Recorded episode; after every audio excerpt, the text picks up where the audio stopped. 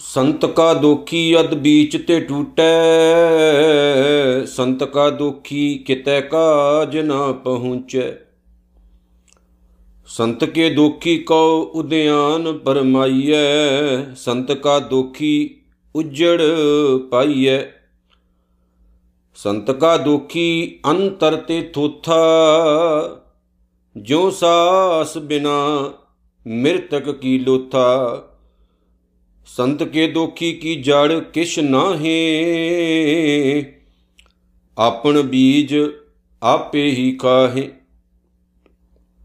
ਸੰਤ ਕੇ ਦੋਖੀ ਕੋ ਅਵਰ ਨਾ ਰਾਖਨ ਹਾਰ ਨਾਨਕ ਸੰਤ ਭਾਵੈ ਤਾਂ ਲੈ ਉਬਾਰ। ਸੰਤ ਕੇ ਦੋਖੀ ਕੋ ਅਵਰ ਨਾ ਰਾਖਨ ਹਾਰ। ਨਾਨਕ ਸੰਤ ਭਾਵੈ ਤਾਂ ਲੈ ਉਬਾਰ। ਗੁਰੂ ਰੂਪ, ਗੁਰੂ ਪਿਆਰੀ ਸਾਧ ਸੰਗਤ ਜੀਓ। ਦਸ਼ਮੇਸ਼ ਪਾਤਸ਼ਾਹ ਸ੍ਰੀ ਗੁਰੂ ਗੋਬਿੰਦ ਸਿੰਘ ਜੀ ਦੇ ਪਾਵਨ ਚਰਨਾਂ ਦਾ ਨਿੱਘਾ ਧਿਆਨ ਧਰਿਏ ਅਤੇ ਸ੍ਰੀ ਗੁਰੂ ਅਰਜਨ ਸਾਹਿਬ ਜੀ ਦੀ ਪਵਿੱਤਰ ਪਾਵਨ ਬਾਣੀ ਸੁਖਮਨੀ ਸਾਹਿਬ ਉਹਦੀ ਵਿਚਾਰ ਨਾਲ ਜੁੜਨਾ ਕਰੀਏ ਜੀ। ਸਤਕਾਰ ਪ੍ਰੇਮ ਨਾਲ ਸਾਰੇ ਗੱਜ ਵੱਜ ਕੇ ਆਖੋ ਜੀ, ਵਾਹਿਗੁਰੂ ਜੀ ਕਾ ਖਾਲਸਾ, ਵਾਹਿਗੁਰੂ ਜੀ ਕੀ ਫਤਿਹ। ਸਤਿਗੁਰੂ ਜੀ ਨੇ ਜੋ ਅਪਾਰ ਕਿਰਪਾ ਕੀਤੀ ਹੈ, ਜਿਹੜੀ 13ਵੀਂ ਅਸ਼ਟਪਦੀ ਚੱਲ ਰਹੀ ਹੈ, ਤੇ 13ਵੀਂ ਅਸ਼ਟਪਦੀ ਵਿੱਚ ਗੁਰੂ ਦੇ ਨਿੰਦਕ ਦੀ ਗੱਲ ਹੋ ਰਹੀ ਹੈ, ਸੱਚ ਦੇ ਨਿੰਦਕ ਦੀ ਗੱਲ ਹੋ ਰਹੀ ਹੈ। ਪੰਜਵੀਂ ਪੌੜੀ ਹੈ 13ਵੀਂ ਅਸ਼ਟਪਦੀ ਦੀ, ਜਿਸ ਦੀ ਵਿਚਾਰ ਸਤਿਗੁਰੂ ਦੀ ਰਹਿਮਤ ਨਾਲ, ਕਿਰਪਾ ਦੇ ਨਾਲ ਅਸੀਂ ਅੱਜ ਕਰਨੀ ਹੈ। ਵਿਚਾਰ ਤੋਂ ਪਹਿਲਾਂ ਮੈਂ ਇੱਕ ਸਿਆਣਿਆਂ ਦੀ ਕਹਾਵਤ ਦੱਸ ਦਵਾਂ, ਜਿਵੇਂ ਕਿ ਬੜੀ ਮਸ਼ਹੂਰ ਹੈ ਕਿ ਜ਼ੁਬਾਨ ਜਿਹੜੀ ਹੈ, ਉਹਦੇ ਵਿੱਚ ਹੱਡੀ ਨਹੀਂ ਹੁੰਦੀ। ਪਰ ਜ਼ੁਬਾਨ ਬੰਦੇ ਦੀਆਂ ਹੱਡੀਆਂ ਤੋੜਾਉਣ ਲੱਗਿਆਂ, ਇੱਕ ਮਿੰਟ ਵੀ ਨਹੀਂ ਲਾਉਂਦੀ ਹੈ। ਸੋ ਕਈ ਵਾਰ ਅਸੀਂ ਆਪਣੀ ਜ਼ੁਬਾਨ ਤੋਂ ਐਸੇ ਬੋਲ ਬੋਲਦੇ ਆਂ ਐਸੇ ਸ਼ਬਦ ਬੋਲਦੇ ਆਂ ਜਿਨ੍ਹਾਂ ਸ਼ਬਦਾਂ ਦੇ ਨਾਲ ਅਗਲੇ ਉੱਤੇ ਐਸਾ ਅਸਰ ਹੁੰਦਾ ਹੈ ਕਿ ਫਿਰ ਉਹ ਸਾਡੀਆਂ ਹੱਡੀਆਂ ਤੋੜਨ ਤੱਕ ਚਲਾ ਜਾਂਦਾ ਹੈ। ਸਤਿਗੁਰੂ ਦੀ ਪਾਵਨ ਬਾਣੀ ਦੇ ਵਿੱਚੋਂ ਵੀ ਆਪਾਂ ਪੜ੍ਹਦੇ ਆਂ ਤਾਂ ਜਿਹੜਾ ਗੁਰੂ ਦਾ ਨਿੰਦਕ ਹੈ, ਉਹਨੂੰ ਬਖਸ਼ਿਆ ਨਹੀਂ ਗਿਆ। ਇਹ ਸੱਚ ਜਾਣਿਓ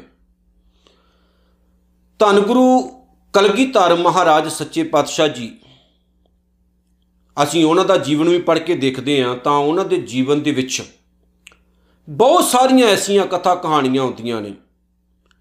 ਜਦੋਂ ਧੰਨ ਗੁਰੂ ਗੋਬਿੰਦ ਸਿੰਘ ਮਹਾਰਾਜ ਸੱਚੇ ਪਾਤਸ਼ਾਹ ਜੀ ਉਹਨਾਂ ਦਾ ਜੀਵਨ ਇਸ ਚੀਜ਼ ਦੀ ਪੇਸ਼ਕਾਰੀ ਕਰਦਾ ਹੈ। ਸਿੱਖ ਇਤਿਹਾਸ ਨੇ ਬਹੁਤ ਸਾਰੀਆਂ ਗੱਲਾਂ ਐਸੀਆਂ ਲਿਖੀਆਂ ਨੇ ਕਿ ਜਦੋਂ ਰਾਮ ਰਾਏ ਦੇ ਡੇਰੇ ਵਿੱਚ ਗਏ, ਤਾਂ ਬਹੁਤ ਸਾਰੇ ਸਿੱਖ ਉੱਥੇ ਮੌਜੂਦ ਸੀ, ਤਾਂ ਇੱਕ ਮਸੰਦ ਨੇ ਗੁਰੂ ਗੋਬਿੰਦ ਸਿੰਘ ਮਹਾਰਾਜ ਸੱਚੇ ਪਾਤਸ਼ਾਹ ਦੇ, ਗੁਰੂ ਨਾਨਕ ਸਾਹਿਬ ਸੱਚੇ ਪਾਤਸ਼ਾਹ ਦੇ ਸ਼ਾਨ ਦੇ ਖਿਲਾਫ, ਗੁਰੂਆਂ ਦੀ ਸ਼ਾਨ ਦੇ ਖਿਲਾਫ ਬਹੁਤ ਭੱਦੀ ਸ਼ਬਦਾਵਲੀ ਵਰਤੀ। ਜਿਹੜੇ ਸਿੱਖ ਉੱਥੇ ਮੌਜੂਦ ਸਨ, ਉਹਨਾਂ ਸਿੱਖਾਂ ਨੇ ਸਮਝਾਇਆ, ਬੁਝਾਇਆ ਪਹਿਲਾਂ ਵੀ ਇਦਾਂ ਨਹੀਂ ਤੈਨੂੰ ਬੋਲਣਾ ਚਾਹੀਦਾ ਵੀ ਤੂੰ ਗਲਤ ਬੋਲ ਰਿਹਾ ਪਰ ਉਹਨੇ ਆਪਣੀ ਜ਼ੁਬਾਨ ਉੱਤੇ ਕੰਟਰੋਲ ਨਾ ਲਾਇਆ। ਆਖਰਕਾਰ ਕੀ ਹੋਇਆ? ਆਪਣੀਆਂ ਹੱਡੀਆਂ ਤੜਵਾ ਬਿਠਾ। ਹੱਡੀਆਂ ਹੀ ਨਹੀਂ, ਆਪਣੀ ਜਾਨੋਂ ਵੀ ਗਿਆ ਉਹ। ਕਈ ਵਾਰ ਐਸਾ ਹੁੰਦਾ, ਜਦੋਂ ਅਸੀਂ ਓਵਰ ਕੰਟਰੋਲ ਹੋ ਜਾਂਦੇ ਆ ਸਮਝ ਤੋਂ ਆਪਾਂ ਕੰਮ ਨਹੀਂ ਲੈਂਦੇ ਆ ਦੁਨੀਆ ਦੀ ਹਰ ਇੱਕ ਚੀਜ਼ ਦਾ ਹੱਲ ਹੈ, ਹਰ ਪ੍ਰੋਬਲਮ ਦਾ ਹੱਲ ਹੈ। ਲੇਕਿਨ ਇਹ ਜ਼ਰੂਰੀ ਨਹੀਂ ਹੈ ਕਿ ਅਸੀਂ ਹਰ ਇੱਕ ਚੀਜ਼ ਉੱਤੇ ਆਪਣੇ ਕਮੈਂਟ ਦੇਣੇ ਸ਼ੁਰੂ ਕਰ ਦਈਏ। ਯਾਦ ਰੱਖਿਓ, ਮੈਂ ਪਹਿਲਾਂ ਵੀ ਇੱਕ ਵਾਰੀ ਕਿਹਾ ਸੀ, ਵਹਿਮਾਂ ਭਰਮਾਂ ਕਰਮ ਕਾਂਡਾਂ ਦੇ ਖਿਲਾਫ ਬੋਲੋ ਪਰ ਗੁਰੂ ਦੇ ਖਿਲਾਫ ਨਹੀਂ। ਗੁਰੂ ਦੀ ਸ਼ਾਨ ਦੇ ਖਿਲਾਫ ਨਹੀਂ। ਜਿਨ੍ਹਾਂ ਗੁਰਸਿੱਖਾਂ ਨੇ ਬਹੁਤ ਜ਼ਿਆਦਾ ਕੁਰਬਾਨੀਆਂ ਦਿੱਤੀਆਂ ਨੇ, ਬਾਬਾ ਦੀਪ ਸਿੰਘ, ਭਾਈ ਮਨੀ ਸਿੰਘ, ਬਾਬਾ ਬੁੱਢਾ ਸਾਹਿਬ ਜਾਂ ਹੋਰ, ਉਹਨਾਂ ਦੀ ਸ਼ਾਨ ਦੇ ਖਿਲਾਫ ਬੋਲਣਾ ਇਹ ਸਾਡੀ ਮੂਰਖਤਾ ਹੈ, ਮਾਤਾ ਸੁੰਦਰੀ ਦੀ ਸ਼ਾਨ ਦੇ ਖਿਲਾਫ ਬੋਲਣਾ ਇਹ ਸਾਡੀ ਮੂਰਖਤਾ ਹੈ। ਔਰ ਉਸੇ ਹੀ ਮੂਰਖਤਾ ਦੇ ਤਹਿਤ ਚੱਲਣ ਵਾਲੇ ਕੁਝ ਮੂਰਖ ਆਪਣੀਆਂ ਹੱਡੀਆਂ ਤੜਵਾ ਬੈਂਦੇ ਨੇ। ਬਾਅਦ ਵਿੱਚ ਲੱਖ ਵਾਰੀ ਕਹੀ ਜਾਣ ਕਿ ਟਾਈਗਰ ਅਭੀ ਜਿੰਦਾ ਹੈ, ਉਹਦਾ ਕੋਈ ਮਾਇਨਾ ਨਹੀਂ ਹੁੰਦਾ ਹੈ, ਉਹ ਕਾਦਾ ਟਾਈਗਰ ਜਿਹੜਾ ਹੱਡੀਆਂ ਤੜਵਾ ਕੇ ਬੈਠੇ ਸੋ ਪਿਆਰਿਓ, ਜ਼ਰੂਰੀ ਇਹ ਹੈ ਕਿ ਅਸੀਂ ਸੱਚੇ ਮਾਰਗ ਉੱਤੇ ਤੁਰੀਏ। ਆਪਣੀ ਕੌਮ ਨੂੰ ਨਾ ਅਗਾਹ ਲੈ ਕੇ ਜਾਣਾ ਆਪਾਂ। ਮੈਂ ਫਿਰ ਕਹਿ ਦਵਾਂ, ਅਸੀਂ ਆਪਣੀ ਕੌਮ ਨੂੰ ਅਗਾਹ ਲੈ ਕੇ ਜਾਈਏ। ਨਾ ਕਿ ਲੱਤਾਂ ਖਿੱਚੀਏ ਆਪਣੇ ਇਤਿਹਾਸ ਦੀਆਂ ਤੇ ਗੁਰਬਾਣੀ ਅਤੇ ਗੁਰ ਇਤਿਹਾਸ ਉੱਤੇ ਨਿਸ਼ਚਾ ਲੋਕਾਂ ਦਾ ਬਣਾਉਣ ਦੀ ਬਜਾਏ ਅਸੀਂ ਹੋਰ ਹੀ ਕੰਮਾਂ ਦੇ ਵਿੱਚ ਪੈ ਜਾਈਏ। ਉਹਦੇ ਨਾਲ ਕੀ ਹੁੰਦਾ ਵੀ ਨੁਕਸਾਨ ਹੁੰਦਾ ਕੌਮਾਂ ਘਾਟੇ ਨੂੰ ਜਾਂਦੀਆਂ ਨੇ, ਵਾਧੇ ਨੂੰ ਨਹੀਂ ਜਾਂਦੀਆਂ। ਮੈਂ ਇੱਕ ਦਿਨ ਪਹਿਲਾਂ ਵੀ ਕਿਹਾ ਸੀ, ਧਰਮ ਨੂੰ ਧਰਮ ਦੀ ਜਗ੍ਹਾ ਤੇ ਰਹਿਣ ਦਿਓ ਤੇ ਸਾਇੰਸ ਨੂੰ ਸਾਇੰਸ ਦੀ ਜਗ੍ਹਾ ਤੇ ਰਹਿਣ ਦਿਓ। ਪਰ ਜਦੋਂ ਅਸੀਂ ਧਰਮ ਨੂੰ ਕੁਝ ਐਸੀ ਨਿਗਾਹ ਨਾਲ ਵੇਖਦੇ ਹਾਂ ਕਿ ਜੀ ਇਹ ਸਾਇੰਸ ਦੀ ਕਸਵੱਟੀ ਉੱਤੇ ਪੂਰਾ ਨਹੀਂ ਉਤਰਦਾ ਤਾਂ ਇਹ ਸਾਡੀ ਮੂਰਖਤਾ ਹੁੰਦੀ ਹੈ, ਜ਼ਰੂਰੀ ਨਹੀਂ ਹੈ ਕਿ ਧਰਮ ਦੀ ਹਰ ਇੱਕ ਡੈਫੀਨੇਸ਼ਨ ਸਾਇੰਸ ਦੇ ਮੁਤਾਬਕ ਹੋਵੇ। ਤੇ ਸਾਇੰਸ ਤਾਂ ਬਹੁਤ ਸਾਰੀਆਂ ਚੀਜ਼ਾਂ ਨੂੰ ਨਹੀਂ ਮੰਨਦਾ, ਪਰ ਧਰਮ ਮੰਨਦਾ ਹੈ। ਬੰਦਾ ਜਿੰਨਾ ਮਰਜ਼ੀ ਜ਼ੋਰ ਲਾ ਕੇ ਥੱਕ ਜਾਵੇ, ਕੁਝ ਚੀਜ਼ਾਂ ਐਸੀਆਂ ਨਿਰੰਕਾਰ ਨੇ ਪੈਦਾ ਕੀਤੀਆਂ ਨੇ, ਜਿਨ੍ਹਾਂ ਦਾ ਸਾਡੇ ਕੋਲ ਕੋਈ ਹਿਸਾਬ ਕਿਤਾਬ ਨਹੀਂ, ਨਾ ਕੋਈ ਜਵਾਬ ਹੈ। ਇਸ ਲਈ ਮੈਂ ਸ਼ੁਰੂਆਤ ਵਿੱਚ ਇਹ ਗੱਲ ਕਹੀ ਹੈ ਕਿ ਜਿਹੜੀ ਇਹ ਵਿਚਾਰ ਚੱਲ ਰਹੀ ਹੈ 13ਵੀਂ ਅਸ਼ਟਪਦੀ ਵਿੱਚ, ਇਹ ਸੱਚ ਦੇ ਵਿਰੋਧੀਆਂ ਦੀ ਹੈ। ਜਿਹੜੇ ਸੱਚ ਦਾ ਵਿਰੋਧ ਕਰਨ ਵਾਲੇ ਨੇ, ਗੁਰੂ ਨੇ ਉਹਨਾਂ ਨੂੰ ਵੀ ਸੱਦਾ ਕੀਤਾ ਹੈ। ਜਿਹੜੇ ਸੱਚੇ ਮਾਰਗ ਉੱਤੇ ਤੁਰਨ ਵਾਲੇ ਨੇ, ਉਹ ਤਾਂ ਕਦੇ ਵੀ ਕਿਸੇ ਚੀਜ਼ ਦੀ ਪਰਵਾਹ ਨਹੀਂ ਕਰਦੇ ਨੇ। ਹੁਣ ਆਪਾਂ ਵਿਚਾਰ ਕਰਦੇ ਹਾਂ ਕਿ ਸਤਿਗੁਰੂ ਨੇ ਕਿਹਾ ਕੀ। ਹੁਣ ਐਸੇ ਲੋਕਾਂ ਨਾਲ ਤਾਂ ਦੁਨੀਆ ਭਰੀ ਪਈ ਹੈ। ਸੱਚ ਜਾਣਿਓ, ਤੇ ਸਤਿਗੁਰੂ ਕਹਿੰਦੇ, ਸੰਤ ਕਾ ਦੋਖੀ ਅਦ ਬੀਚ ਤੇ ਟੂਟੈ। ਜਿਹੜਾ ਸੰਤ ਦਾ ਦੋਖੀ ਹੈ ਭਾਵ ਕਿ ਗੁਰ ਵਿਚਾਰ, ਸੱਚ ਦੀ ਵਿਚਾਰ ਦਾ ਨਿੰਦਕ ਹੈ, ਦੋਖੀ ਹੈ, ਜਿਹਨੂੰ ਤਕਲੀਫ ਹੁੰਦੀ ਹੈ ਸੱਚ ਦੀ ਵਿਚਾਰ ਤੋਂ, ਗੁਰੂ ਦੀ ਸ਼ੋਭਾ ਤੋਂ, ਗੁਰੂ ਦੀ ਵਡਿਆਈ ਤੋਂ। ਉਹ ਐਸਾ ਜਿਹੜਾ ਇਨਸਾਨ ਹੈ, ਉਹ ਅੱਧ ਵਿਚਕਾਰੋਂ ਹੀ ਰਹਿ ਜਾਂਦਾ। ਭਾਵ ਕਿ ਉਹ ਤਾਂ ਆਪ ਨੇਪਰੇ ਨਹੀਂ ਚੜਦਾ ਉਹਦਾ ਕੋਈ ਵੀ ਕੰਮ ਨੇਪਰੇ ਨਹੀਂ ਚੜਦਾ ਉਹਦੀਆਂ ਗੱਲਾਂ ਵੀ ਅਧੂਰੀਆਂ ਹੁੰਦੀਆਂ ਨੇ, ਉਹਦਾ ਜੀਵਨ ਵੀ ਅਧੂਰਾ ਹੁੰਦਾ ਹੈ। ਤੇ ਸਮਝ ਲਿਓ, ਉਹਦਾ ਹਰ ਇੱਕ ਪੱਖ ਅਧੂਰਾ ਹੁੰਦਾ ਉਹ ਕੋਸ਼ਿਸ਼ ਕਰਦਾ ਮੈਂ ਸੰਪੂਰਨਤਾ ਵੱਲ ਜਾਵਾਂ। ਮੈਂ ਪੂਰਾ ਹੋ ਜਾਵਾਂ, ਪਰ ਇਹ ਜ਼ਰੂਰੀ ਨਹੀਂ ਕਈ ਵਾਰ ਉਹ ਅੱਧ ਵਿਚਕਾਰੇ ਹੀ ਰਹਿ ਜਾਂਦਾ। ਪਰ ਜਿਹੜੇ ਗੁਰੂ ਨੂੰ ਪਿਆਰ ਕਰਨ ਵਾਲੇ ਹੁੰਦੇ ਨੇ, ਉਹ ਪੂਰੇ ਹੋ ਜਾਂਦੇ ਨੇ। ਹੁਣ ਮੈਂ ਗੁਰਬਾਣੀ ਦਾ ਇੱਥੇ ਇੱਕ ਬਚਨ ਦੱਸਦਾ, ਬੜਾ ਹੀ ਪਿਆਰਾ। ਜਦੋਂ ਸਤਿਗੁਰੂ ਨੇ ਆਖਿਆ, ਕਹਿੰਦੇ ਨੇ, ਜੇ ਤੂੰ ਪੂਰੇ ਗੁਰੂ ਨਾਲ ਜੁੜ ਕੇ ਰਹੇਗਾ, ਤਾਂ ਫਿਰ ਕੀ ਹੋਏਗਾ? ਥਿਰ ਕਰ ਬੈਸੋ ਹਰ ਜਨ ਪਿਆਰੇ, ਸਤਿਗੁਰ ਤੁਮਰੇ ਕਾਜ ਸਵਾਰੇ। ਜੇ ਤੂੰ ਗੁਰੂ ਨਾਲ ਜੁੜ ਕੇ ਰਹੇਗਾ, ਤੇ ਸਤਿਗੁਰੂ ਇੱਥੇ ਕਹਿੰਦੇ ਨੇ, ਤੇਰੇ ਟਿਕਾਓ ਵਿੱਚ ਆਉਣ ਨਾਲ ਗੁਰੂ ਤੇਰੇ ਕਾਰਜ ਪੂਰੇ ਕਰੇਗਾ। ਹੁਣ ਅਧੂਰਾਪਣ ਜਿਹੜਾ ਹੈ, ਉਹ ਤਾਂ ਨਿਰੰਕਾਰ ਨੂੰ ਵੀ ਚੰਗਾ ਨਹੀਂ ਲੱਗਦਾ। ਅਧੂਰਾਪਣ ਜਿਹੜਾ ਨਿਰੰਕਾਰ ਨੂੰ ਵੀ ਚੰਗਾ ਨਹੀਂ ਲੱਗਦਾ। ਹੁਣ ਅੱਧੀ ਮੂਰਤੀ ਬਣੀ ਹੋਵੇ, ਚੰਗੀ ਲੱਗਦੀ। ਅੱਧੇ ਕੋ ਕੱਪੜੇ ਬੰਦੇ ਨੇ ਪਾਏ ਹੋਣ, ਚੰਗੇ ਲੱਗਦੇ ਅੱਧਾ ਫੁੱਲ ਖਿੜਿਆ ਹੋਵੇ, ਚੰਗਾ ਲੱਗਦਾ। ਅੱਧੀ ਇਮਾਰਤ ਬਣੀ ਹੋਵੇ, ਚੰਗੀ ਲੱਗਦੀ ਨਹੀਂ। ਭਾਈ ਵੀਰ ਸਿੰਘ ਉਹਨਾਂ ਨੇ ਇੱਕ ਬੜਾ ਸੋਹਣਾ ਸ਼ੇਰ ਲਿਖਿਆ। ਜਿਹਦੇ ਵਿੱਚ ਉਹਨਾਂ ਨੇ ਇਹਨਾਂ ਚੀਜ਼ਾਂ ਦਾ ਜ਼ਿਕਰ ਕੀਤਾ, ਕਹਿੰਦੇ, ਅੱਧ ਖਿੜਿਆ ਫੁੱਲ ਕੋਈ ਨਾ ਤੋੜੇ, ਖਿੜਿਆ ਹਰ ਕੋਈ ਤੋੜੇ। ਪੂਰੀ ਸ਼ੈ ਨੂੰ ਡਰ ਘਾਟੇ ਦਾ ਡਰਨਾ ਅੱਧੀ ਤਾਈ ਰੱਬਾ ਪਿਆਰ ਮੇਰੇ ਦੀ ਮੰਜ਼ਿਲ ਪੂਰੀ ਕਦੇ ਨਾ ਹੋਵੇ। ਉੱਥੇ ਉਹਨਾਂ ਨੇ ਦੋ ਗੱਲਾਂ ਕਹੀਆਂ।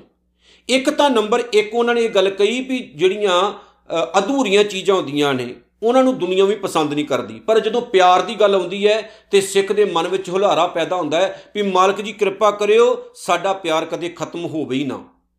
ਸਾਡਾ ਜਿਹੜਾ ਪਿਆਰ ਹੈ, ਸਾਡੀ ਜਿਹੜੀ ਮੁਹੱਬਤ ਹੈ, ਉਹ ਕਦੇ ਖਤਮ ਹੋਵੇ ਹੀ ਨਾ। ਅਸੀਂ ਹਮੇਸ਼ਾ ਤੇਰੇ ਨਾਲ ਜੁੜ ਕੇ ਰਹੀਏ। ਸਾਡਾ ਪਿਆਰ ਵਾਧੇ ਨੂੰ ਪਵੇ। ਅਸੀਂ ਵਾਧੇ ਜਾਈਏ ਤੇਰੇ ਵੱਲ, ਪਰ ਜਿਹੜਾ ਸੰਤ ਕਾ ਦੋਖੀ ਹੈ, ਉਹ ਅੱਧ ਬੀਚ ਬੀਚ ਮਤਲਬ ਵਿਚਕਾਰੋਂ ਟੁੱਟਾ। ਅੱਧ ਵਿਚਕਾਰੋਂ ਹੀ ਟੁੱਟ ਜਾਂਦਾ ਹੈ, ਭਾਵ ਕਿ ਉਹ ਸੰਪੂਰਨਤਾ ਵੱਲ ਜਾਂਦਾ ਹੀ ਨਹੀਂ। ਉਹਦਾ ਕੋਈ ਕੰਮ ਪੂਰਾ ਹੁੰਦਾ ਹੀ ਨਹੀਂ। ਮਤਲਬ ਕਹਿੰਦਾ ਇਹ ਹੈ ਕਿ ਉਹ ਆਪ ਐਸੇ ਜੀਵਨ ਵਾਲਾ ਹੁੰਦਾ ਹੈ, ਜਿਹਦੇ ਵਿੱਚ ਘਾਟਾ ਹੁੰਦਾ ਹੈ, ਜਿਹਦੇ ਵਿੱਚ ਸੰਪੂਰਨਤਾ ਨਹੀਂ ਹੁੰਦੀ। ਉਹ ਕਮੀਆਂ ਦੇ ਨਾਲ ਭਰਿਆ ਹੁੰਦਾ ਤੇ ਜਿਹੜੀ ਚੀਜ਼ ਕਮੀਆਂ ਦੇ ਨਾਲ ਭਰੀ ਹੋਵੇ, ਆਪਾਂ ਉਹ ਤੋਂ ਕੀ ਲੈਣਾ? ਦਾਣੇ। ਸੋ ਜਿਹੜੇ ਐਸੇ ਲੋਕ ਨੇ, ਕਮੀਆਂ ਨਾਲ ਭਰੇ ਹੋਏ ਨੇ, ਐਸੇ ਲੋਕਾਂ ਦਾ ਜੀਵਨ ਵਿਅਰਥ ਹੀ ਚਲਾ ਜਾਂਦਾ ਹੈ। ਉਹ ਕਦੇ ਕਿਸੇ ਦੇ ਕੰਮ ਨਹੀਂ ਆਉਂਦੇ। ਪਹਿਲੀ ਗੱਲ ਤਾਂ ਇਹ, ਉਹ ਆਪਣਾ ਜੀਵਨ ਨਹੀਂ ਸੁਵਾਰ ਸਕਦੇ। ਉਹਨਾਂ ਨੇ ਕਿਸੇ ਦੇ ਕੰਮ ਕੀ ਖਾ ਕੋਣਾ ਸਤਿਗੁਰੂ ਕਹਿੰਦੇ, ਸੰਤ ਕਾ ਦੋਖੀ ਕਿਤੇ ਕਾਜ ਨਾ ਪਹੁੰਚੈ? ਜਿਹੜਾ ਗੁਰੂ ਦਾ ਦੋਖੀ ਹੈ, ਉਹ ਕਿਸੇ ਵੀ ਕਾਰਜ ਵਿੱਚ ਪੂਰਾ ਨਹੀਂ ਹੁੰਦਾ। ਉਹਦਾ ਕੋਈ ਵੀ ਕੰਮ ਨੇਪਰੇ ਨਹੀਂ ਚੜਦਾ। ਅਸਲ ਦੇ ਵਿੱਚ ਹੁੰਦਾ ਕੀ ਹੈ, ਉਹਨੂੰ ਭੁਲੇਖਾ ਹੀ ਲੱਗਾ ਰਹਿੰਦਾ। ਉਹ ਪਹਿਲਾਂ 2 ਸਾਲ ਪਹਿਲਾਂ ਕਵੇਗਾ ਕਿ ਮੈਂ 2 ਸਾਲ ਪਹਿਲਾਂ ਗਲਤ ਸੀ, ਅੱਜ ਮੈਂ ਠੀਕ ਹਾਂ। ਹੁਣ ਜਦੋਂ ਉਹ ਵਿਚਰਿਆ, ਉਹਨੂੰ 2 ਸਾਲ ਹੋਰ ਪੈ ਜਾਣਗੇ, ਉਹ ਕਹੇਗਾ, ਪਹਿਲਾਂ ਮੈਂ ਗਲਤ ਸੀ, ਹੁਣ ਮੈਂ ਠੀਕ ਹਾਂ। ਉਹਨੂੰ ਇਹ ਭੁਲੇਖਾ ਹੀ ਲੱਗਾ ਰਹਿੰਦਾ, ਆਪਣੇ ਆਪ ਉੱਤੇ। ਕੌਨਫੀਡੈਂਸ ਨਹੀਂ ਹੁੰਦਾ ਉਹ। ਚੰਗੀ ਤਰ੍ਹਾਂ ਕੌਨਫੀਡੈਂਸਲੀ ਨਹੀਂ ਹੁੰਦਾ ਉਹ। ਉਹਨੂੰ ਆਪਣੇ ਆਪ ਤੇ ਫੇਥ ਨਹੀਂ ਹੁੰਦਾ, ਵਿਸ਼ਵਾਸ ਨਹੀਂ ਹੁੰਦਾ। ਤੇ ਜਿਹੜੇ ਬੰਦੇ ਨੂੰ ਖੁਦ ਉੱਤੇ ਵਿਸ਼ਵਾਸ ਨਾ ਹੋਵੇ, ਉਹ ਬੰਦਾ ਉਹ ਬੰਦਾ ਕਦੇ ਵੀ ਕਿਸੇ ਦੀ ਬੇੜੀ ਜਿਹੜੀ ਹੈ, ਉਹ ਪਾਰ ਲੰਘਾ ਨਹੀਂ ਸਕਦਾ। ਕਦੇ ਨਹੀਂ। ਹੁਣ ਅਸੀਂ ਗੁਰੂ ਤੇ ਵਿਸ਼ਵਾਸ ਕਰਦੇ ਹਾਂ। ਆਪਾਂ ਕਹਿੰਦੇ ਆ ਵੀ ਗੁਰੂ ਹੀ ਜਹਾਜ਼ ਹੈ, ਗੁਰੂ ਹੀ ਮਲਾਹ ਹੈ, ਗੁਰੂ ਹੀ ਨਦੀ ਹੈ, ਗੁਰੂ ਹੀ ਸਭ ਕੁਝ ਹੈ। ਗੁਰੂ ਬੇੜੀ ਵੀ ਹੈ, ਗੁਰੂ ਤਿਲਹਾ ਵੀ ਹੈ, ਗੁਰੂ ਨਾਮ ਵੀ ਹੈ, ਗੁਰੂ ਸਭ ਕੁਝ ਹੈ। ਤੇ ਜਦੋਂ ਅਸੀਂ ਗੁਰੂ ਦਾ ਪੱਲਾ ਘੁੱਟ ਕੇ ਪਕੜ ਲਿਆ ਤੇ ਸਮਝ ਲਓ ਸਭ ਕੁਝ ਹੀ ਪ੍ਰਾਪਤ ਹੋ ਗਿਆ ਜਿੰਨੂੰ ਗੁਰੂ ਦੇ ਕੋਲੋਂ ਆ ਕੇ ਕੁਝ ਨਹੀਂ ਮਿਲਿਆ, ਉਹਨੂੰ ਕਦੇ ਕਿਤੇ ਵੀ ਨਹੀਂ ਮਿਲਣਾ, ਉਹ ਅਧੂਰਾ ਹੀ ਰਹੇਗਾ। ਸਤਿਗੁਰੂ ਕੀ ਕਹਿੰਦੇ ਨੇ, ਇਹੋ ਜੇ ਅਧੂਰੇ ਲੋਕ ਜਿਹੜੇ ਹੁੰਦੇ ਨੇ, ਉਹ ਦੂਸਰਿਆਂ ਦਾ ਵੀ ਬਹੁਤ ਵੱਡਾ ਨੁਕਸਾਨ ਕਰ ਜਾਂਦੇ ਨੇ। ਸੰਤ ਕੇ ਦੋਖੀ ਕਉ, ਸੰਤ ਦੇ ਦੋਖੀ ਨੂੰ। ਭਾਵ ਜਿਹੜਾ ਗੁਰੂ ਦਾ ਨਿੰਦਕ ਹੈ, ਗੁਰੂ ਦਾ ਦੋਖੀ ਹੈ, ਸੱਚ ਦਾ ਵਿਰੋਧੀ ਹੈ, ਉਦਿਆਨ ਭਾਵ ਜੰਗਲ ਪਰਮਾਈ ਹੈ ਪਟਕਾਈ ਦਾ ਹੈ। ਮਤਲਬ ਕੀ ਹੈ? ਇਹ ਸਮਝ ਕੇ ਚੱਲੋ ਵੀ ਉਹ ਬੰਦਾ ਅਜੇ ਜੰਗਲੀ ਹੈ। ਜਿਹੜਾ ਗੁਰੂ ਦਾ ਦੋਖੀ ਹੈ, ਗੁਰੂ ਦਾ ਨਿੰਦਕ ਹੈ, ਸਮਝ ਕੇ ਚੱਲੋ ਉਹ ਜੰਗਲੀ ਹੈ। ਉਹ ਜੰਗਲੀ ਜੀਵਨ ਬਤੀਤ ਕਰ ਰਿਹਾ। ਜਿਵੇਂ ਜੰਗਲ ਹੁੰਦਾ ਨਾ, ਜੰਗਲ ਦਾ ਕੋਈ ਕਾਨੂੰਨ ਨਹੀਂ ਹੁੰਦਾ। ਇੱਕ ਬੂਟੇ ਥੱਲੇ ਕਿੰਨੇ ਬੂਟੇ ਉੱਗੇ ਹੁੰਦੇ ਨੇ। ਜਿਹੜਾ ਮਰਜ਼ੀ, ਜਿਹਨੂੰ ਮਰਜ਼ੀ ਮਾਰ ਕੇ ਖਾ ਜਾਵੇ। ਜੰਗਲ ਦਾ ਕੋਈ ਇੱਕ ਰਾਹ ਨਹੀਂ ਹੁੰਦਾ। ਆਪਾਂ ਜੰਗਲ ਆਪਾਂ ਕਿਹਨੂੰ ਕਿੰਨੇ? ਜਿੱਥੇ ਸਭ ਕੁਝ ਦੱਬੂ ਕੁਸ਼ਟੂ ਹੋਵੇ, ਉਹਨੂੰ ਆਪਾਂ ਜੰਗਲ ਕਹਿੰਨੇ ਆਹੀ ਹੁੰਦਾ ਨਾ। ਜੰਗਲ 'ਚ ਇੱਕ ਵਾਰੀ ਬੰਦਾ ਵੜ ਜਾਵੇ, ਨਿਕਲਣਾ ਬੜਾ ਔਖਾ ਹੋ ਜਾਂਦਾ। ਅਸਲ ਦੇ ਵਿੱਚ ਉਹਦੀ ਸੋਚ ਜੰਗਲੀ ਹੁੰਦੀ ਹੈ। ਉਹਦਾ ਜੀਵਨ ਜੰਗਲੀ ਹੁੰਦਾ ਇਸ ਲਈ ਉਹ ਜੰਗਲੀ ਸੋਚ ਨਾਲ, ਮਾੜੀ ਸੋਚ ਨਾਲ, ਇਹੋ ਜਿਹੇ ਚੱਕਰ ਵਿਊ ਵਿੱਚ ਫਸਿਆ ਰਹੇ ਜਿਵੇਂ ਜੰਗਲ ਹੁੰਦਾ ਨਾ ਉਹ ਜਿਵੇਂ ਦੱਬੂ ਕੁਸ਼ਟੂ ਸਭ ਕੁਝ ਹੋਇਆ ਹੁੰਦਾ। ਹਰ ਚੀਜ਼ ਦੇ ਵਿੱਚ ਦੂਜੀ ਚੀਜ਼ ਫਸੀ ਹੁੰਦੀ ਹੈ। ਇੱਕ ਬੂਟੇ 'ਚ ਕਿੰਨੇ ਕਿੰਨੇ ਬੂਟੇ ਫਸੇ ਹੁੰਦੇ, ਕੋਈ ਰਸਤਾ ਨਹੀਂ ਹੁੰਦਾ। ਇਸੇ ਤਰ੍ਹਾਂ ਉਹਦੀ ਜ਼ਿੰਦਗੀ ਜਿਹੜੀ ਹੈ, ਉਹ ਜੰਗਲੀ ਬਣ ਜਾਂਦੀ ਹੈ। ਉਹਨੂੰ ਆਪਣੀ ਜ਼ਿੰਦਗੀ 'ਚੋਂ ਰਸਤਾ ਕੋਈ ਮਿਲਦਾ ਹੀ ਨਹੀਂ। ਇਸ ਕਰਕੇ ਉਹ ਨੇਪੜੇ ਨਹੀਂ ਚੜਦਾ ਜ਼ਿੰਦਗੀ 'ਚੋਂ ਰਸਤਾ ਹੀ ਨਹੀਂ ਕੋਈ ਮਿਲਦਾ। ਜਿਵੇਂ ਗੁਰਬਾਣੀ ਵਿੱਚ ਆਖਿਆ ਨਾ, ਬੰਦਾ ਅਜ ਵੀ ਜੰਗਲਾਂ 'ਚ ਤੁਰਿਆ ਫਿਰਦਾ ਤੇ ਕੂਕਾਂ ਪਈਆਂ ਰਾਹੀਂ ਵਾਲੀ ਗੱਲ ਆਖੀ। ਜਿਵੇਂ ਗੁਰਬਾਣੀ ਵਿੱਚ ਵੀ ਆਖਿਆ ਗਿਆ, ਫਰੀਦਾ ਜੰਗਲ ਜੰਗਲ ਕਿਆ ਭਵੇਂ, ਵਣ ਕੰਡਾ ਮੋੜੇ, ਵਸੀ ਰੱਬ ਹਿਆਲੀਏ ਜੰਗਲ ਕਿਆ ਢੂੰਡੇ। ਜੰਗਲਾਂ ਵਿੱਚ ਜਾਣ ਤੋਂ ਰੋਕਿਆ ਨਾ ਤੇ ਜਿਨ੍ਹਾਂ ਦੀ ਸੋਚ ਜੰਗਲੀ ਬਣ ਜਾਏ, ਫਿਰ ਉਹ ਕਿਸੇ ਦਾ ਕੀ ਪਾਰੋ ਤਾਰਾ ਕਰਨਗੇ? ਸੋ ਜਿਹੜੇ ਲੋਕ ਐਸੇ ਨੇ, ਉਹ ਸਮਝ ਲਓ ਜੰਗਲੀ ਸੋਚ ਵਾਲੇ ਐ, ਮਾੜੀ ਸੋਚ ਵਾਲੇ ਐ, ਉਹ ਅਗਾਹ ਵੱਧਦੇ ਹੀ ਨਹੀਂ। ਉਹਨਾਂ ਦੀ ਸੋਚ ਜਿਹੜੀ ਨਾ ਉੱਥੇ ਹੀ ਰਹਿੰਦੀ ਹੈ, ਵਲ ਵਲੇ ਵਿੱਚ ਜੇ ਪਏ ਰਹਿੰਦੇ, ਜੋ ਦਰਖਤਾਂ ਨੂੰ ਵੇਲਾਂ ਤੇ ਪਏ ਹੁੰਦੇ, ਵਲ ਵਲੇ ਵਿੱਚ ਜੇ ਪਏ ਰਹਿੰਦੇ ਸੋਚ ਨੂੰ, ਉਹ ਸਵੇਰੇ ਉੱਠਦੇ ਨੇ ਆ ਠੀਕ ਹੈ। ਸੌਂ ਕੇ ਕਹਿੰਦੇ ਨੇ ਆ ਗਲਤ ਹੈ। ਫਿਰ ਉੱਠਦੇ ਨੇ ਆ ਠੀਕ ਹੈ। ਫਿਰ ਆ ਵੇ ਗਲਤ ਮਤਲਬ ਕਿ ਉਹ ਕੋਈ ਵੀ ਜਿਹੜਾ ਉਹਨਾਂ ਦਾ ਕੰਮ ਹੈ, ਉਹ ਸਹੀ ਤਰੀਕੇ ਨਾਲ ਨੇਪਰੇ ਨਹੀਂ ਚੜਦਾ ਉਹਨਾਂ ਨੂੰ ਆਪਣੇ ਆਪ ਤੇ ਵੀ ਵਿਸ਼ਵਾਸ ਨਹੀਂ ਹੁੰਦਾ। ਸੰਤ ਕਾ ਦੋਖੀ, ਉੱਜੜ ਪਈ ਹੈ, ਇਸ ਲਈ ਉਹ ਉੱਜੜ ਪਾਵ ਉਜਾੜ ਵਿੱਚ ਪਏ ਰਹਿੰਦੇ ਨੇ। ਉਸ ਰਸਤੇ ਉੱਤੇ ਪਏ ਰਹਿੰਦੇ ਨੇ, ਜਿਸ ਰਸਤੇ ਉੱਤੇ ਕਦੇ ਫੁੱਲ ਨਹੀਂ ਖਿੜਦੇ। ਉਜਾੜ ਹੁੰਦੀ।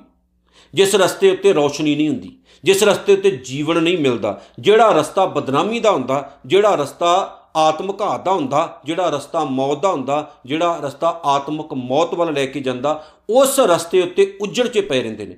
ਹੁਣ ਇੱਕ ਬਚਨ ਹੈ, ਭੂਲੇ ਸਿੱਖ ਗੁਰੂ ਸਮਝਾਏ, ਉੱਜੜ ਜਾਂਦੇ ਮਾਰਗ ਪਾਏ। ਗੁਰੂ ਕੀ ਕਰਦਾ? ਭੂਲੇ ਸਿੱਖ। ਭੁੱਲਿਆ ਸਿੱਖਾਂ ਨੂੰ ਗੁਰੂ ਸਮਝਾਏ। ਗੁਰੂ ਸਮਝਾਉਂਦਾ, ਆਪਣੇ ਨਾਲ ਲਾ ਲੈਂਦਾ।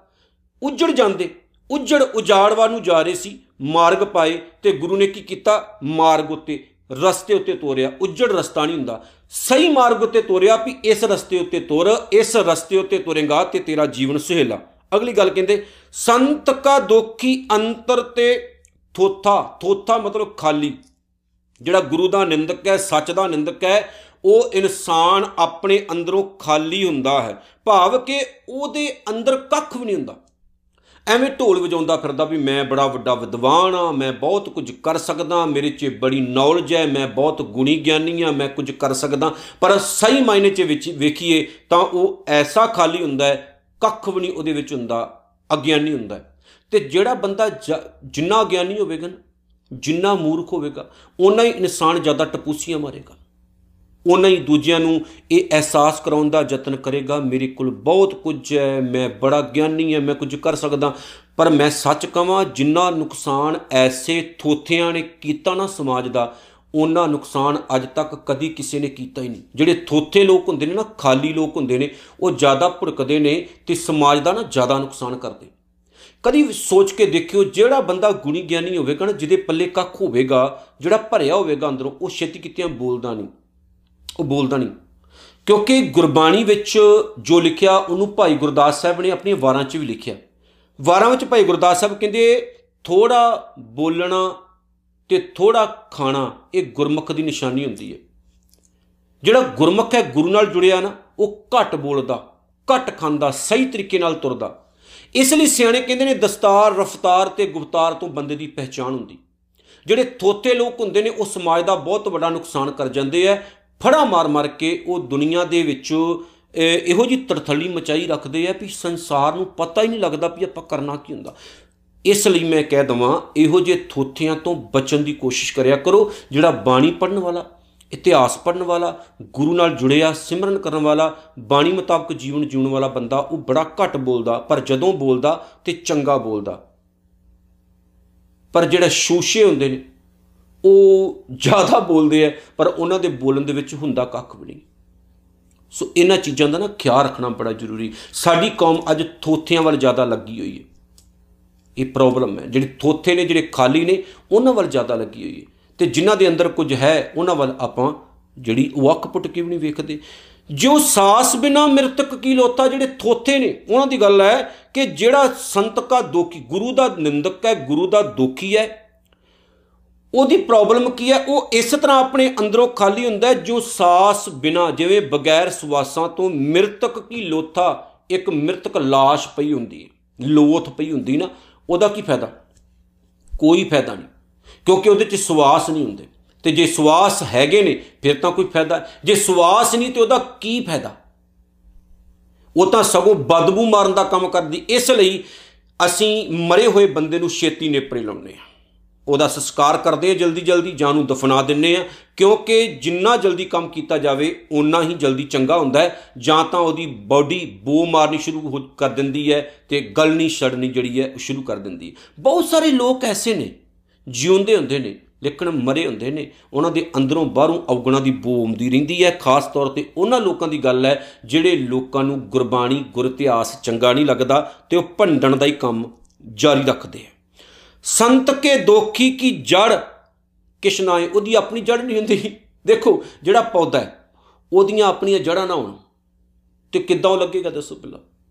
ਹੁਣ ਮੈਂ ਭਾਈ ਸੰਤੋਖ ਸਿੰਘ ਚੂੜਾਮਣੀ ਦੀ ਗੱਲ ਫੇਰ ਦੁਹਰਾਵਾਂ, ਜਿਹੜੀ ਮੈਂ ਕਈ ਵਾਰ ਪਹਿਲਾਂ ਵੀ ਕਹੀ। ਉਹਨਾਂ ਨੇ ਆਖਿਆ, ਕਹਿੰਦੇ ਸ਼ਰਧਾ ਸਿੱਖੀ ਮੂਲ ਮਹਾਨੀ। ਸ਼ਰਧਾ ਭਾਵ ਵਿਸ਼ਵਾਸ। ਮੂਲ, ਸਿੱਖੀ ਦਾ ਮੂਲ ਕੀ ਹੈ? ਸ਼ਰਧਾ। ਕਿਸੇ ਵੀ ਧਰਮ ਦਾ ਮੂਲ ਸ਼ਰਧਾ ਹੁੰਦੀ। ਵਿਸ਼ਵਾਸ ਹੁੰਦਾ ਹੈ। ਜਦੋਂ ਅਸੀਂ ਆਪਣੇ ਗੁਰੂ ਤੇ ਵਿਸ਼ਵਾਸ ਨਹੀਂ ਕਰਦੇ, ਹੁਣ ਵਿਸ਼ਵਾਸ ਹੈ, ਵਿਸ਼ਵਾਸ ਦੀ ਗੱਲ ਕਰਾਂ, ਆਪਾਂ ਅਰਦਾਸ ਕਿਉਂ ਕਰਦੇ ਹਾਂ? ਵਿਸ਼ਵਾਸ ਕਰਕੇ। ਗੁਰਦੁਆਰੇ ਕਿਉਂ ਨੇ? ਵਿਸ਼ਵਾਸ ਕਰਕੇ। ਮੱਥਾ ਕਿਉਂ ਟੇਕਦੇ ਆ ਵਿਸ਼ਵਾਸ ਕਰਕੇ। ਦੇਗ ਨੂੰ ਗੁਰੂ ਦੀ ਕਿਰਪਾ ਸਮਝ ਕੇ ਕਿਉਂ ਲੈਨੇ ਆ ਵਿਸ਼ਵਾਸ ਕਰਕੇ। ਲੰਗਰ ਕਰਾਉਨੇ ਆ ਪ੍ਰਸ਼ਾਦਾ ਕਰਾਉਨੇ ਆ ਅਰਦਾਸਾਂ ਬੇਨਤੀ ਕਰਦੇ ਆ ਮਨੋ ਕਾਮਨਾ ਪੂਰੀਆਂ ਕਰਨ ਦੀ ਅਰਦਾਸ ਕਰਦੇ ਆ ਵਿਸ਼ਵਾਸ ਕਰਕੇ। ਵੀ ਸਾਨੂੰ ਆਪਣੇ ਗੁਰੂ ਤੇ ਭਰੋਸਾ ਹੈ। ਗੁਰੂ ਤੇ ਵਿਸ਼ਵਾਸ ਹੈ ਵੀ ਗੁਰੂ ਨੇ ਪਹਿਲਾਂ ਵੀ ਝੋਲੀਆਂ ਭਰੀਆਂ ਤੇ ਗੁਰੂ ਹੁਣ ਵੀ ਝੋਲੀਆਂ ਭਰੇਗਾ। ਵਿਸ਼ਵਾਸ ਦੀ ਗੱਲ। ਜਿਨ੍ਹਾਂ ਕੌਮਾਂ ਵਿੱਚੋਂ ਸ਼ਰਧਾ, ਵਿਸ਼ਵਾਸ ਖਤਮ ਹੋ ਜਾਏ, ਉਹਨਾਂ ਕੌਮਾਂ ਦੇ ਵਿੱਚ ਕੱਖ ਵੀ ਨਹੀਂ ਰਹਿੰਦਾ। ਸ਼ੱਕ ਰਹਿ ਜਾਂਦਾ। ਕਿਉਂਕਿ ਜੇ ਭਰੋਸਾ ਨਾ ਰਿਹਾ, ਫਿਰ ਕੀ ਰਹਿਣਾ ਸ਼ੱਕ? ਹਰ ਚੀਜ਼ ਤੇ ਸ਼ੱਕ ਰਹੀ ਜਾਓ। ਗੁਰੂ ਤੇ ਚਾਨਣੀ ਲਾਉਣ ਦਾ ਕੀ ਮਤਲਬ ਦੱਸੋ? ਚੌਰ ਸਾਹਿਬ ਕਰਨ ਦਾ ਕੀ ਮਤਲਬ? ਪੀੜੇ ਉੱਤੇ ਗੁਰੂ ਗ੍ਰੰਥ ਸਾਹਿਬ ਦਾ ਸਰੂਪ ਰੱਖਣ ਦਾ ਕੀ ਮਤਲਬ? ਵਧੀਆ ਵਧੀਆ ਰੁਮਾਲੇ ਲਾਉਣ ਦਾ ਕੀ ਮਤਲਬ? ਵਧੀਆ ਸੱਚਖੰਡ ਬਣਾਉਣ ਦਾ ਕੀ ਮਤਲਬ? ਵੱਡੀਆਂ ਵੱਡੀਆਂ ਬਿਲਡਿੰਗਾਂ ਬਣਾਉਣ ਦਾ ਕੀ ਮਤਲਬ? ਨਗਰ ਕੀਰਤਨ ਕੱਢਣ ਦਾ ਕੀ ਮਤਲਬ? ਪ੍ਰਭਾਤ ਫਰੀਆਂ ਕੱਢਣ ਦਾ ਕੀ ਮਤਲਬ? ਹਨਾ? ਲੰਗਰ ਲਗਾਉਣ ਦਾ ਕੀ ਮਤਲਬ? ਆ ਫਿਰ ਇਹ ਹਰ ਇੱਕ ਚੀਜ਼ ਉੱਤੇ ਨਾ ਫਿਰ ਬੰਦਾ ਸ਼ੱਕ ਕਰਨਾ ਸ਼ੁਰੂ ਕਰ ਦਿੰਦਾ। ਪਰ ਜਿਹੜੇ ਸ਼ਰਤਕ ਨੇ, ਕਿਉਂਕਿ ਮੈਂ ਫਿਰ ਕਹਿ ਦਵਾਂ ਧਰਮ ਸ਼ਰਧਾ ਨਾਲ ਹੀ ਚੱਲਦੇ ਨੇ।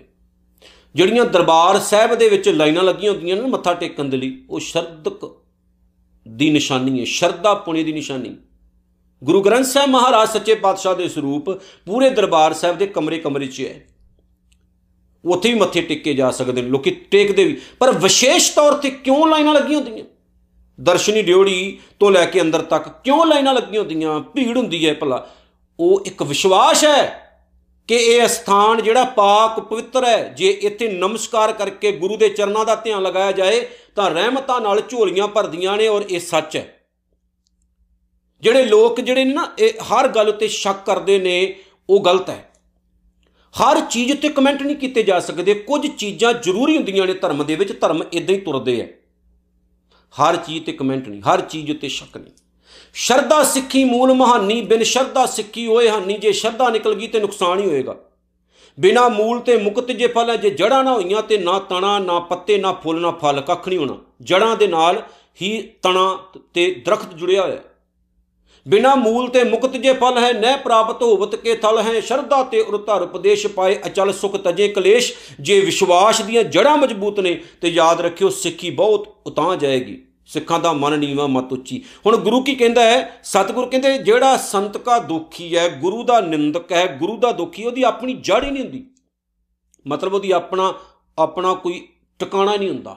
ਉਹਦੀ ਆਪਣੀ ਜੀਵਨ ਦੀ ਪਕਿਆਈ ਨਹੀਂ ਹੁੰਦੀ, ਪੱਕੀ ਨੀਂਹ ਨਹੀਂ ਹੁੰਦੀ। ਇਸ ਲਈ ਉਹ ਜਿਹੜੇ ਮਹਿਲ ਉਸਾਰਦਾ ਨਾ, ਉਹ ਐਵੇਂ ਹੀ ਹਵਾ ਦੇ ਵਿੱਚ ਨਾ ਤੀਰ ਮਾਰਨ ਵਾਲੀ ਗੱਲ ਹੁੰਦੀ ਹੈ, ਜਿਹੜੇ ਲੋਕ ਉਹਦੇ ਮਹਿ ਉਸਾਰੇ ਹੋਏ ਮਹਿਲਾਂ ਉੱਤੇ ਵਿਸ਼ਵਾਸ ਕਰਕੇ ਉਹਦੇ ਵਿੱਚ ਜਾ ਕੇ ਵਸਦੇ ਨੇ, ਉਹ ਖੁਦ ਡੁੱਬਦਾ ਹੈ ਤੇ ਉਹਨਾਂ ਨੂੰ ਵੀ ਡੋਬ ਦਿੰਦਾ ਹੈ। ਇਸ ਲਈ ਪਿਆਰਿਓ, ਕਿਸੇ ਉੱਤੇ ਬਲੀਵ ਕਰਨ ਤੋਂ ਪਹਿਲਾਂ ਆਪਣੇ ਦਿਮਾਗ ਦਾ ਇਸਤੇਮਾਲ ਕਰਿਆ ਕਰੋ ਕਿ ਗੁਰੂ ਨੇ ਕੀ ਕਿਹਾ, ਆਪਣਾ ਦਿਮਾਗ ਵਰਤੋ। ਦਿਮਾਗ ਵਰਤਣ ਲਈ ਹੈ ਦਿਮਾਗ ਇਦਾਂ ਹੀ ਲੈ ਕੇ ਜਾਣ ਲਈ ਨਹੀਂ, ਵਰਤੋ ਇਹਨੂੰ, ਖਰਚੋ, ਗੁਰਬਾਣੀ ਨੂੰ ਵਿਚਾਰੋ, ਇਤਿਹਾਸ ਨੂੰ ਪੜੋ ਵਿਚਾਰੋ ਤਾਂ ਕਿ ਕੁਝ ਪੱਲੇ ਪਵੇ। ਆਪਣ ਬੀਜ ਆਪੇ ਹੀ ਖਾਹੇ, ਇਹੋ ਜਿਹਾ ਬੰਦਾ ਆਪ ਹੀ ਨਿੰਦਿਆ ਕਰ ਕਰਕੇ ਉਹਦੀ ਕਮਾਈ ਕਰਦਾ ਹੈ ਤੇ ਉਹਦਾ ਮੰਦਾ ਫਲ ਆਪ ਹੀ ਖਾਂਦਾ ਹੈ। ਹੋਰ ਥੋੜੀ ਕਿਸੇ ਨੇ ਖਾਣਾ?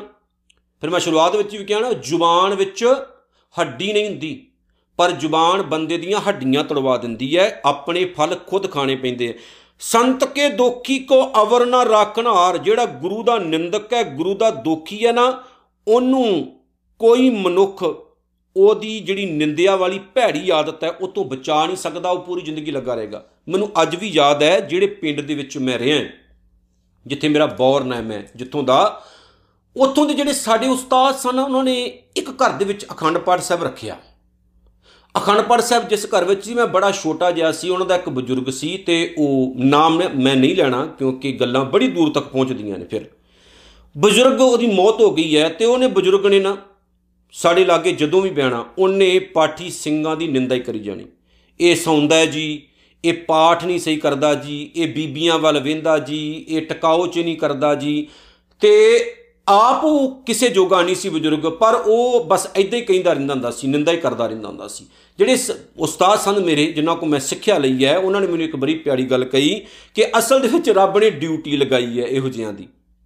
ਇਹਨਾਂ ਨੇ ਸੁਣਨਾ ਸੁਣਨਾ ਨਹੀਂ, ਕੱਖ ਹੁੰਦਾ, ਇਹਨਾਂ ਨੂੰ ਕੱਖ ਪਤਾ ਨਹੀਂ ਹੁੰਦਾ, ਪਰ ਕੁਝ ਲੋਕ ਐਸੇ ਹੁੰਦੇ ਨੇ ਜਿਹੜੇ ਨੁਕਤਾ ਚੀਨੀਆਂ ਹੀ ਕਰਨ ਲਈ ਹੁੰਦੇ ਨੇ। ਉਹਨਾਂ ਨੇ ਨੁਕਤਾ ਚੀਨੀਆਂ ਕਰੀ ਜਾਣੀਆਂ ਕਰੀ ਜਾਣੀਆਂ। ਇਸ ਲਈ ਨਾ ਮੈਂ ਹਮੇਸ਼ਾ ਕਿਆ ਕਰਦਾ, ਇੱਕ ਕੰਨ ਰਾਹੀਂ ਸੁਣੋ, ਦੂਜੇ ਕੰਨ ਰਾਹੀਂ ਬਾਹਰ ਕੱਢ ਦੋ ਇਗਨੋਰ ਕਰਨਾ ਸ਼ੁਰੂ ਕਰ ਦੋ। ਜਿੰਨਾ ਇਗਨੋਰ ਕਰੋਗੇ ਉਨਾ ਹੀ ਸੁਖੀ ਰਹੋਗੇ। ਸੰਤ ਕੇ ਦੋਖੀ ਕੋ ਅਵਰ ਨਾ ਰੱਖਣਾਰ ਉਹਦੀ ਇੰਨੀ ਮਾੜੀ ਆਦਤ ਬਣ ਜਾਂਦੀ ਹੈ, ਉਹਨੂੰ ਕੋਈ ਬਚਾ ਨਹੀਂ ਸਕਦਾ, ਇਸ ਆਦਤ ਤੋਂ ਮਰਦੇ ਦਮ ਤੱਕ ਉਹਦੀ ਆਦਤ ਨਾਲ ਹੀ ਰਹਿੰਦੀ ਹੈ। ਪਰ ਅਗਲੀ ਗੱਲ, ਨਾਨਕ ਸੰਤ ਭਾਵੈ, ਪਰ ਜੇ ਗੁਰੂ ਨੂੰ ਚੰਗਾ ਲੱਗ ਜਾਏ, ਭਾਵ ਜੇ ਉਹ ਬੰਦਾ ਪਛਤਾਵਾ ਕਰੇ ਆਪਣੀ ਮਾੜੀ ਆਦਤ ਦਾ, ਗੁਰੂ ਦੇ ਕੋਲ ਆ ਜਾਏ, ਤਾਂ ਲਏ ਉਬਾਰ, ਤਾਂ ਫਿਰ ਗੁਰੂ ਉਹਨੂੰ ਇਹਨਾਂ ਆਦਤਾਂ ਤੋਂ ਬਚਾ ਸਕਦਾ ਹੈ, ਕਿਉਂਕਿ ਗੁਰੂ ਕੋਲ ਇਹ ਸ਼ਕਤੀ ਹੈ, ਪਾਵਰ ਹੈ ਕਿ ਉਹਨੂੰ ਇਸ ਗੰਦਗੀ ਚੋਂ, ਇਸ ਗੰਦ ਚੋਂ, ਇਸ ਕੂੜੇ ਕਰਕਟ ਚੋਂ ਬਾਹਰ ਕੱਢ ਸਕਦਾ ਪਰ ਜੇ ਉਹ ਪਛਤਾਵਾ ਕਰੇ ਤਾਂ।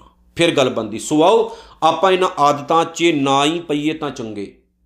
ਗੁਰੂ ਦੀ ਨਿੰਦਿਆ ਨਹੀਂ, ਗੁਰੂ ਦੀ ਸਿਫਤ ਕਰੀਏ ਜੈ ਜੈਕਾਰ ਕਰੀਏ, ਵਡਿਆਈ ਕਰੀਏ ਵਾਹ ਵਾਹ ਕਰੀਏ ਤਾਂ ਕਿ ਜਿਹੜਾ ਜੀਵਨ ਹੈ, ਉਹ ਸੁਹੇਲਾ ਬਣ ਸਕੇ। ਇਤਨੀਆਂ ਬੇਨਤੀਆਂ ਸਵੀਕਾਰ ਕਰਿਓ ਜੀ। ਭੁੱਲ ਚੁੱਕਦੀ ਖਿਮਾ, ਨਾਨਕ ਨਾਮ ਚੜਦੀ ਕਲਾ ਤੇਰੇ ਭਾਣੇ, ਸਰਬੱਤ ਦਾ ਭਲਾ। ਵਾਹਿਗੁਰੂ ਜੀ ਕਾ ਖਾਲਸਾ, ਵਾਹਿਗੁਰੂ ਜੀ ਕੀ ਫਤਿਹ।